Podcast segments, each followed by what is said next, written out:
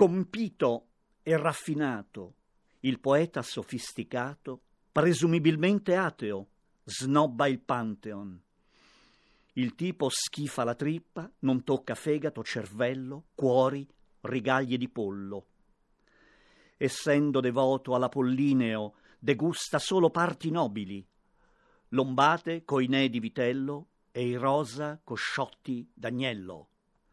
Sebbene tale menù lo rinforzi, la linfa poetica è in forse. Nell'anemia dell'ispirazione ha il presagio che la dieta neoclassica sia la meno indicata. A tavola un soprassalto che gli fa perdere smalto. Sembra un serio malcontento. Divieto di svelarlo al vento. Rinvia l'invana domanda sulla sterilità poetica ispirato dal sospetto che i poeti viscerali detengano il monopolio dei vaticini bestiali.